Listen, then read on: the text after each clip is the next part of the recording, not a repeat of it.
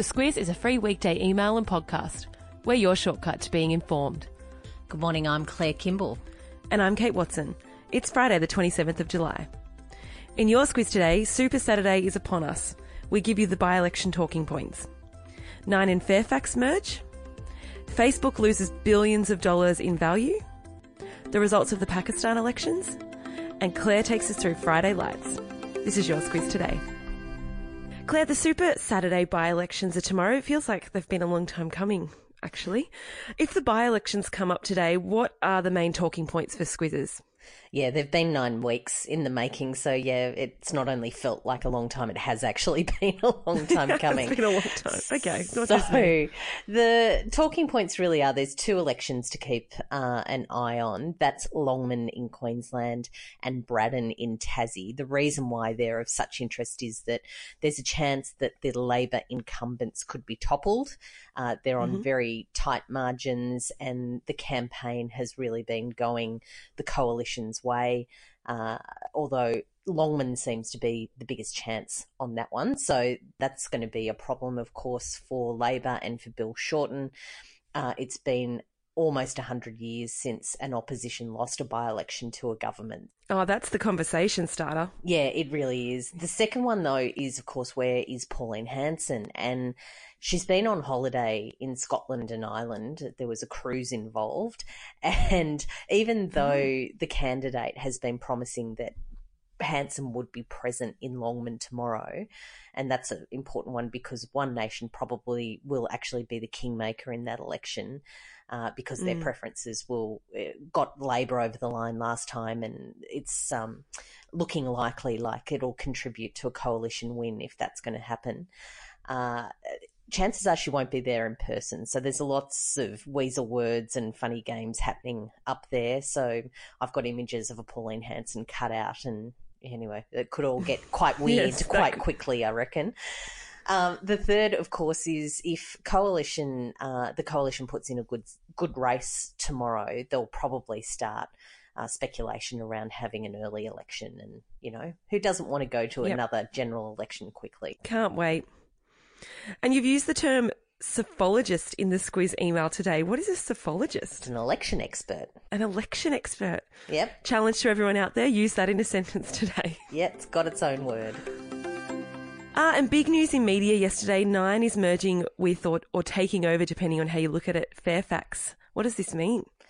Well, it means that there's going to be a great big new media company um, in Australia, and it's going to span everything from television, uh, streaming, newspapers, radio, online news, uh, and real estate advertising. It's going to be a, a, very, very big company. It'll be called Nine. Uh, the Fairfax mm-hmm. name, after 177 years, will disappear from our uh, media and company landscape. Uh, some say it's terrific that there's going to be a, a big, solid media company in this country. Uh, others, of course, are, are, a bit concerned about what that might mean for the quality of Fairfax's journalism. But everyone's making all sorts of reassuring noises that journalism will live on. So, yeah, it's a big deal. Yeah. And to continue the media news theme, it looks like Facebook has had its worst day ever, losing $100 billion of value. It's a big number. Yeah, it is a big number. It's about 20, they've had about a 20% share price slump. That's because they've announced some uh, performance numbers. They've missed a growth uh, sales growth expectation um, number, and they've also upped their spending. Now, Facebook, though, keep in um, in mind their revenue is up forty two percent on last year, and they actually have a better forecast for their profit. But investors are very concerned about what the recent privacy scandals actually means for the day to day operation of that business, and that's where those key numbers about how much revenue they're generating on a on a daily, weekly, monthly basis, and how much money they're spending to contain the crisis is a real concern.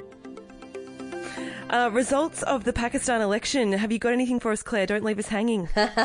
I know that's probably really been the key question on your mind this morning. Um, yeah. Yes, Imran Khan has declared victory.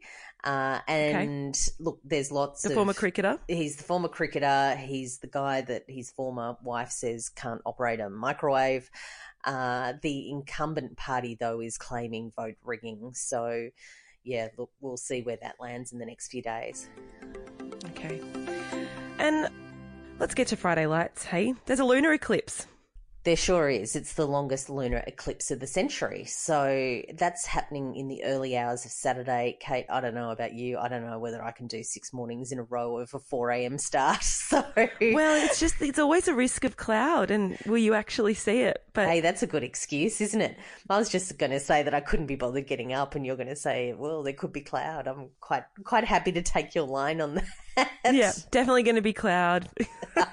Don't have to get up. But if I did want to get up, what time am I getting up? Uh, in Sydney, you're getting up. Oh, it kind of kicks off from about four a.m. Um, okay. And of course, as you go west across um across Australia, that time gets earlier. So, yeah, okay. Up to you. I'd say tempting, but unlikely. What else?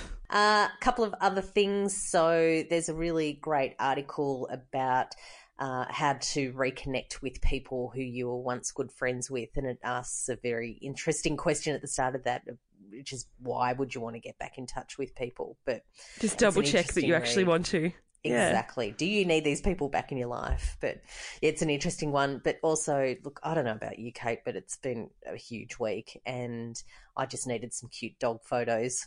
So there's a really great dog photo link.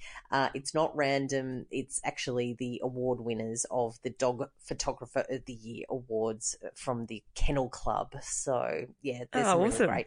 If you're into photography and good stuff like that, it's it's worth a look. And what's the subject line today?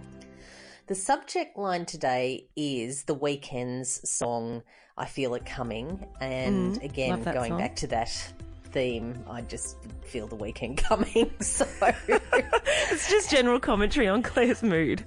But also big weekend elections. So here we of go. Of course. Yeah. Uh, a little bit of homework from us just to ensure that the Squiz Today email does hit your inbox every day. Add us to your contacts. That'll give us a much greater chance of not getting caught in any spam filters day to day. And of course, have a great weekend. We'll chat with you on Monday. The Squiz is a free weekday email and podcast. We're your shortcut to being informed. Sign up at thesquiz.com.au. A quick message now from our podcast partner, BHP. Across the next couple of weeks, we'll be talking to Squizzers about BHP and the work they're doing to provide the materials that we need to transition to a low emission economy for the energy transition. At the start of the podcast, you heard how copper is used to make electric vehicles, wind turbines, and solar panels.